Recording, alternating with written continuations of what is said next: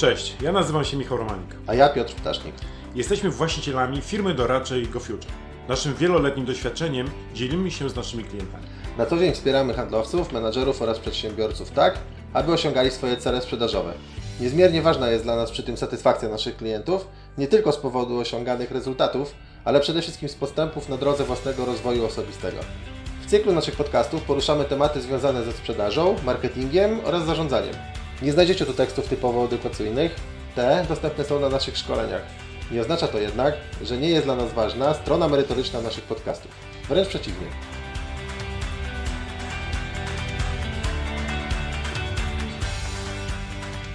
Chcielibyśmy rozmawiać o rzeczach trudnych, czasami niewygodnych, takimi, z którymi mierzymy się w codziennych relacjach interpersonalnych i biznesowych.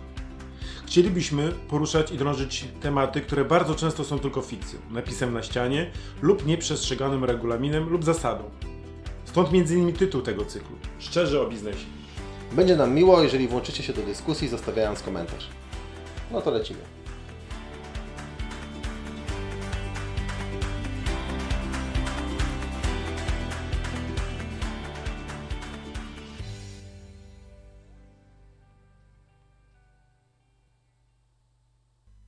Cześć! Witamy Was w kolejnym podcaście. Już na wstępie powiem, że będzie bardzo konkretnie, ale po prostu taki jest temat. Zanim go jednak zdradzę, kilka słów wprowadzenia. Oboje z Piotrem przez wiele lat zarządzaliśmy zespołami sprzedażowymi. Nasze obowiązki skupiały się również w dużej mierze na ciągłym doskonaleniu umiejętności sprzedażowych handlowców. Na tej podstawie wspólnie przygotowaliśmy najważniejsze cechy, które decydują o skuteczności, co nierozerwalnie łączy się z realizacją wyników sprzedażowych. Dodam tylko, że jest to nasza subiektywna ocena. Tematem dzisiejszego podcastu jest 30 cech skutecznego handlowca. Co ważne, punkty uszeregowane są w losowej kolejności. Postaramy się je pokrótce zreferować. Część z punktów nie będzie wymagało głębszego komentarza, a przy części owy komentarz się na pewno pojawi. Zachęcamy do wysłuchania, ponieważ na końcu znajduje się niespodzianka. To co, Michał, startujemy? Zaczynamy. Punkt pierwszy. Pozytywne nastawienie. Zapewne można by tu długo o tym mówić. Chciałbym jednak, abyście spojrzeli na to z perspektywy neurobiologii, a dokładnie neuronów ustrzanych. To one mają wpływ na to, w jakim stopniu nasze nastawienie oddziałuje, ale i udziela się naszym klientom. Nasz humor lub jego brak podświadomie wpływa na klientów. Spróbujcie przez cały jeden dzień wchodzić do swoich klientów z uśmiechem na twarzy. To wystarczy, a na przykład drugi z minorową miną. Nie trzeba być tu żadnym psychologiem, aby odgadnąć, jaki będzie efekt i która z opcji ma większe szanse na uzyskanie zamówienia. Jako ciekawostkę dodam, że do zdiagnozowania poziomu aktywności neuronów lustrzanych przyczynił się Polak, a dokładnie Adolf Beck, jeden z pionierów encefalografii. Zachęcam Was przy tym do posłuchania wykładu pana Marka Kaczmarzyka pod tytułem Neurony lustrzane, umysły bez granic na kanale YouTube. Punkt drugi. Działaj, a nie gadaj. W kontekście upływającego czasu w ciągu dnia pracy. Działania są najważniejsze. To dzięki działaniom realizujemy cele sprzedażowe. Naturalnie nikt nie zabrania rozmów z kolegami w pracy. Kwestia, jaki to ma wpływ na pracę i wyniki handlowca. Uściślając, można, a wręcz należy rozmawiać z kolegami. Wszystko po prostu zależy od tematów. Na pewno pozytywne są wymiany informacji o działaniach konkurencji, sytuacji na rynku, czy wszelka obustronna pomoc kolegom w rozwiązywaniu problemów biznesowych. Dochodzą nam również rozmowy z przełożonymi. To właśnie kierownik powinien być autorytetem. Z nim jak najbardziej rozmawiamy o sytuacjach trudnych lub problemach na rynku. Natomiast wszelkie marudzenie na temat tego, że będzie ciężko, dlaczego taki wysoki plan, że kiepski teren, czy też z drugiej strony tłumaczenie się i stwarzanie pozorów, że wszystko będzie ok, że pewnie mi się uda później, bo na razie klienci są zablokowani, to już właśnie strata czasu. Z takiego gadania nic nie wynika, a czas ucieka. Czas na zbędne rozmowy z kolegami z pracy czy z przyjaciółmi można przekuć na energię do działania. Punkt trzeci. Bądź jak kameleon, czyli rozszyfrowując, nadawaj na tych samych falach co klient. Co to oznacza? Rozpoznaj, dostosuj i wykorzystaj. To temat poruszany już od starożytności i koncepcji żywiołów Arystotelesa. Woda, ogień, powietrze i ziemia. Po typologię Gustawa Younga i Zygmunda Freuda, którzy osobowość określili za pomocą 4 kolorów. Z praktycznej strony zauważam, że handlowcy nie mają problemu z rozpoznawaniem osobowości klienta. Trudność natomiast sprawia im dostosowanie się do klienta przez pełen czas trwania wizyty, a przecież to w największym stopniu decyduje, czy spotkanie zakończy się sukcesem. Warto tu nadmienić o najnowocześniejszym narzędziu psychometrycznym, jaki dzięki akredytacji wykorzystujemy w GoFuture, a mianowicie Face at 5. Wszystkich zainteresowanych już teraz zapraszamy na kolejne odcinki naszych podcastów, w których opowiemy szerzej o psychometrii oraz opiszę szerzej wspomniane narzędzia. Punkt 4 może zabrzmieć nieco politycznie, mianowicie bądź partnerem, a nie miękkiszonem. Chodzi tu przede wszystkim o to, żeby nie dać się zdominować. Czasy uległości handlowca przed klientem już dawno minęły. Obecnie rola handlowca przesunęła się do doradztwa, partnerstwa, a nie do służenia klientowi. Jak najszybciej z głów handlowców powinien zniknąć frazes nasz klient, nasz pan. Wykorzystać tu warto metodę SPIN lub metodę Challenger, w której handlowiec staje się właśnie specjalistą oraz doradcą, zna i rozwiązuje problemy klienta oraz ogólnorynkowe. Przedstawia nietypowe punkty widzenia, posiada rozwinięte umiejętności komunikacji dwukierunkowej, potrafi swobodnie rozmawiać o pieniądzach, czy też umiejętnie naciska na klienta, żeby nie odwlekać biznesu. Dialog, a nie monolog. Ten punkt nierozerwalnie łączy się z tym, aby podczas spotkań z klientem nie tylko komunikować mu treści, ale przede wszystkim dyskutować.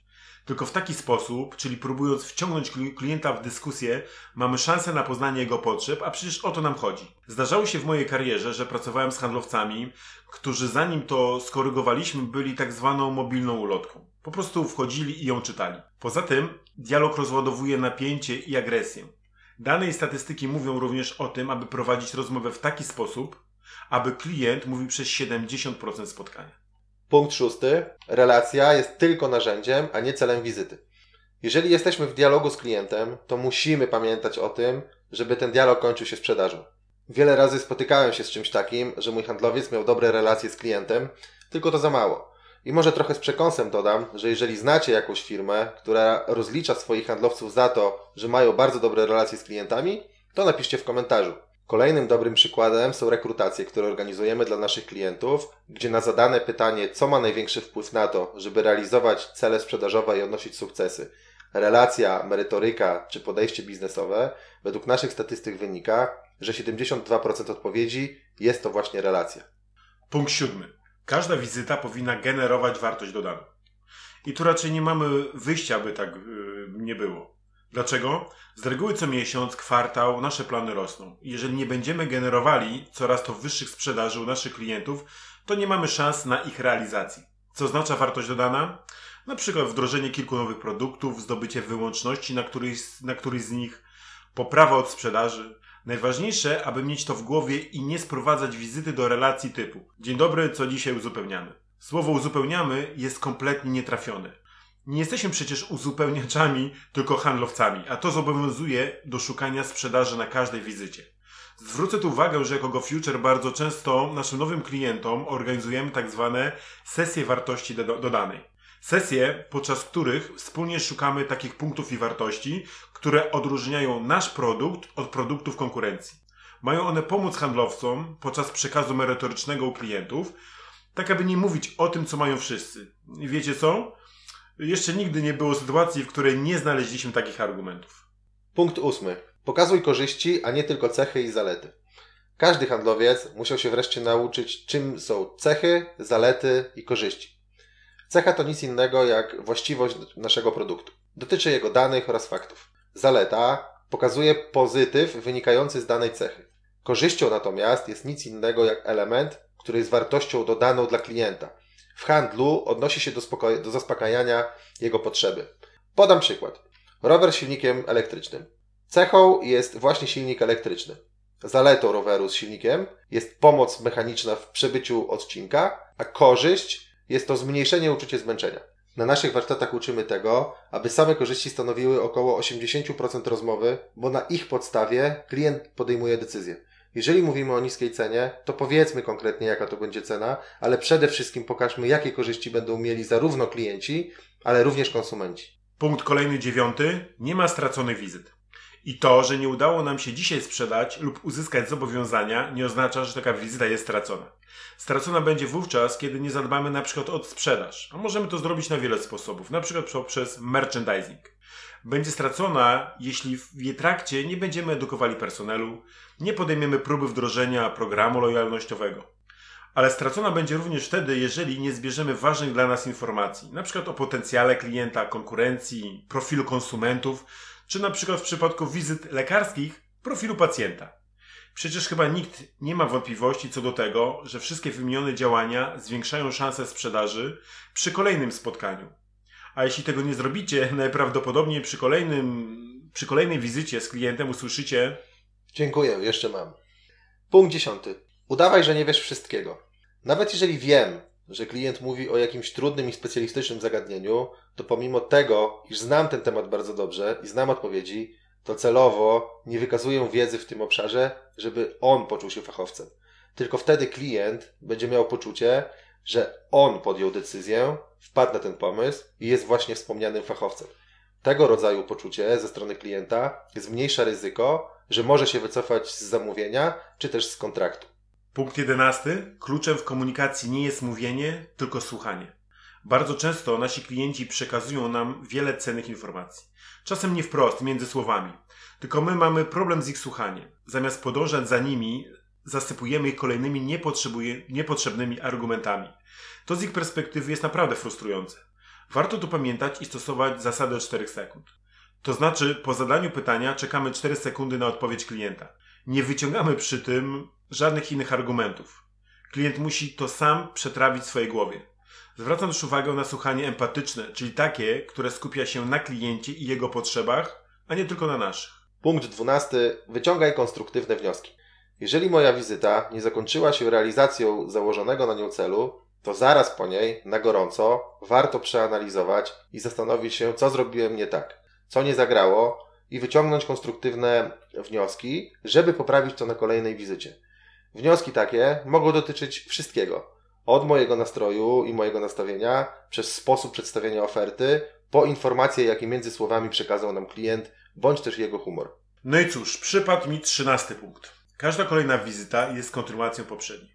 I tutaj najlepiej będzie zobrazować to na przykładzie. Podczas pracy ze swoimi handlowcami, zawsze przygotowując się do wizyt z nimi, wiedziałem dzięki systemowi CRM, która to jest wizyta. Zdarzały się jednak takie sytuacje, że na 5. czy na 6. wizycie handlowiec zaczyna pytać klienta o jego potencjał czy jego potrzeby. Z mojej perspektywy nie wygląda to jako 5. czy 6., ale jako 1. wizyta.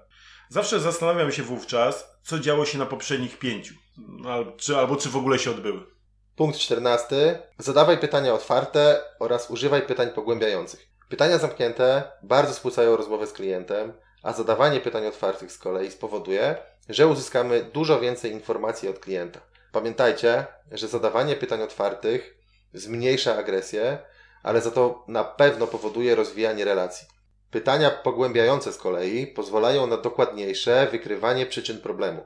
Do takich pytań należy m.in. utworzona przez Sakichi Toyodę metoda 5 razy why, w której zadajemy pytanie do poprzedniej odpowiedzi, zaczynając od dlaczego. Proces powtarzamy 5 razy. Dobrnęliśmy do półmetka, czyli punkt 15. Nie zostawia niedopowiedzeń. Pozostawianie niedopowiedzeń podczas wizyty często doprowadza do konfliktów z klientami. Zdarza się to wtedy, kiedy klient mówi o czymś, co jest dla nas niezrozumiałe, niejasne, czy też się po prostu z tym nie zgadzamy, a my na to od razu nie zareagujemy. Kiedyś byłem świadkiem sytuacji, w której klient mówi: okej, zgadzam się na zakup, ale dorzuci pan jeszcze dłuższy termin płatności i jest okej. No to w sumie gdzie mam się podpisać, bo bardzo się śpieszę. Na każdą taką sytuację trzeba od razu reagować. Nie udawać, że się po prostu tego nie słyszało, bo i tak będziemy musieli się w końcu z tym zmierzyć. Ważne jest podczas spotkania robić też notatki, a na jego końcu podsumować z klientem ustalenia. W przypadku ważnych, wysokowartościowych transakcji warto na koniec dnia wysłać do klienta maila z ustaleniami. To uchroni nas przed wszelkimi niedopowiedzeniami. Otwierający drugą połowę punkt 16. Doceń obiekcję klienta. Jest to taki paradoks, bo jeżeli klient narzeka, to jest to zawsze oznaką tego, że ogólnie rzecz biorąc jest zainteresowany oraz że nas słucha. Dlatego też warto to wykorzystać i rozwiewać wszelkie wątpliwości, jakie klient posiada. Obiekcje klienta to nic innego jak jego problemy. A wracając do wspomnianej metody sprzedaży Challenger, to my, jako partnerzy biznesowi i doradcy, powinniśmy jego problemy rozwiązywać. Jedną z często padających obiekcji jest zbyt wysoka cena produktu. Do nas należy wybadanie, dlaczego klient tak uważa. Może ma problemy finansowe, może obawia się konkurencji, a może to ja źle przedstawiłem produkt, bo nie skupiłem się na korzyściach, a właśnie jedynie na opisaniu jego cech. Nie traktujmy obiekcji klienta jako muru. Potraktujmy je jako furtkę do osiągnięcia celu sprzedażowego. Punkt 17. Patrz z perspektywy klienta. Bardzo często podczas spotkań z klientami patrzymy tylko ze swojej perspektywy. Perspektywy tylko swoich potrzeb oraz celu, jaki mamy uzyskać. I niestety, jeżeli klient to wyczuje, że chcecie uzyskać tylko coś dla siebie z pominięciem jego potrzeb, to najprawdopodobniej wycofa się z transakcji. To działa również często podświadomie. Po prostu nikt z nas nie lubi być wykorzystywany. Dlatego dbajmy również o interesy naszych klientów i starajmy się doprowadzić negocjacje do sytuacji win-win. Punkt 18. Działaj nieszablonowo. Zdarza się, że podjęte przez nas działania przynoszą efekty u większości naszych klientów. Dotyczy to zarówno pracy z katalogiem, naszego przekazu argumentów, czy też wysyłania maili. Jesteśmy zadowoleni z przebiegu naszych ruchów u większości klientów. Ale co z pozostałymi? Takimi, u których przeprowadzane działania nie przynoszą efektu? Przecież ci klienci to potencjalna sprzedaż. Warto wówczas zastanowić się, co zmienić w naszych metodach i zadziałać nieszablonowo. Nie mamy tutaj nic do stracenia. Uruchamiamy naszą prawą półkulę odpowiedzialną za kreatywność i szukamy innego rozwiązania.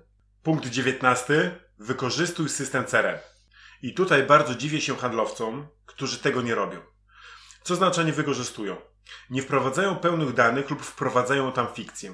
Pamiętajcie, że na tej podstawie wasi przełożeni analizują waszą pracę i to nie po to, aby was skontrolować. Szukają przyczyn, ale i sposobów na poprawę waszej skuteczności. Tak więc błędne i zamazane dane, które wprowadzacie do systemu CRM, działają przeciw wam. Pamiętajcie również, że z tych danych korzystają często działy marketingu, przygotowując strategię na kolejne kwartały. Jeśli będą bazowały na fikcji i ich działania będą się na tym opierały, to z góry skazane są na niepowodzenie. Dotyczy to na przykład różnego rodzaju ankiet, które wypełniacie u swoich klientów. A jeśli system wymaga na przykład komentarzy do wizyt, to warto, aby zawierały konkrety, a nie sformułowania typu odwiedzać, jest szansa, warto lub zainteresowany. Kompletnie nic nie mówię. Punkt 20. Miej odwagę usuwać klientów ze swojej bazy. Z mojego doświadczenia wynika, że handlowcy nagminnie odwiedzają klientów niskopotencjałowych, u których niestety nic kompletnie nie załatwiają, a nawet jeśli pojawi się u nich sprzedaż, to jest ona nieadekwatna do czasu i zaangażowania, jakie im poświęcają. Nie chodzi tu zatem o brak umiejętności handlowca. Często są to klienci relacyjni, dobrze i miło się z nimi rozmawia, tylko że biznesowo są kompletnie bezwartościowi. Dodajmy jeszcze do tego, że taki klient kompletnie nie pasuje nam logistycznie i musimy zdecydowanie nadkładać drogi, co jest związane z utratą czasu. Czasu, który moglibyśmy wykorzystać na przykład na odwiedzenie 2 nowych klientów z danej trasówki. Punkt 21. Bądź samokrytyczny. To punkt i zagadnienie, które w ogóle jest warunkiem samorozwoju człowieka w każdym obszarze. Jeśli chodzi o pracę handlowca, to uważanie, że winą za to, że nie sprzedaliśmy i nie wykonaliśmy planu jest na przykład słaby teren, wysoki plan, silna konkurencja, jest drogą donikąd.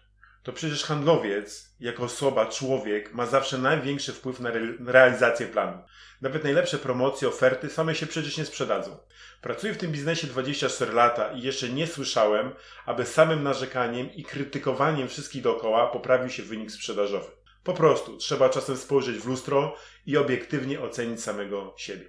Warto też słuchać rad i wskazówek przełożonych. Oni naprawdę chcą wam często pomóc, czyli wskazać odpowiednią drogę. Zamykając się na ich sugestie, zamykacie sobie szansę poprawy swojego wyniku. Punkt 22.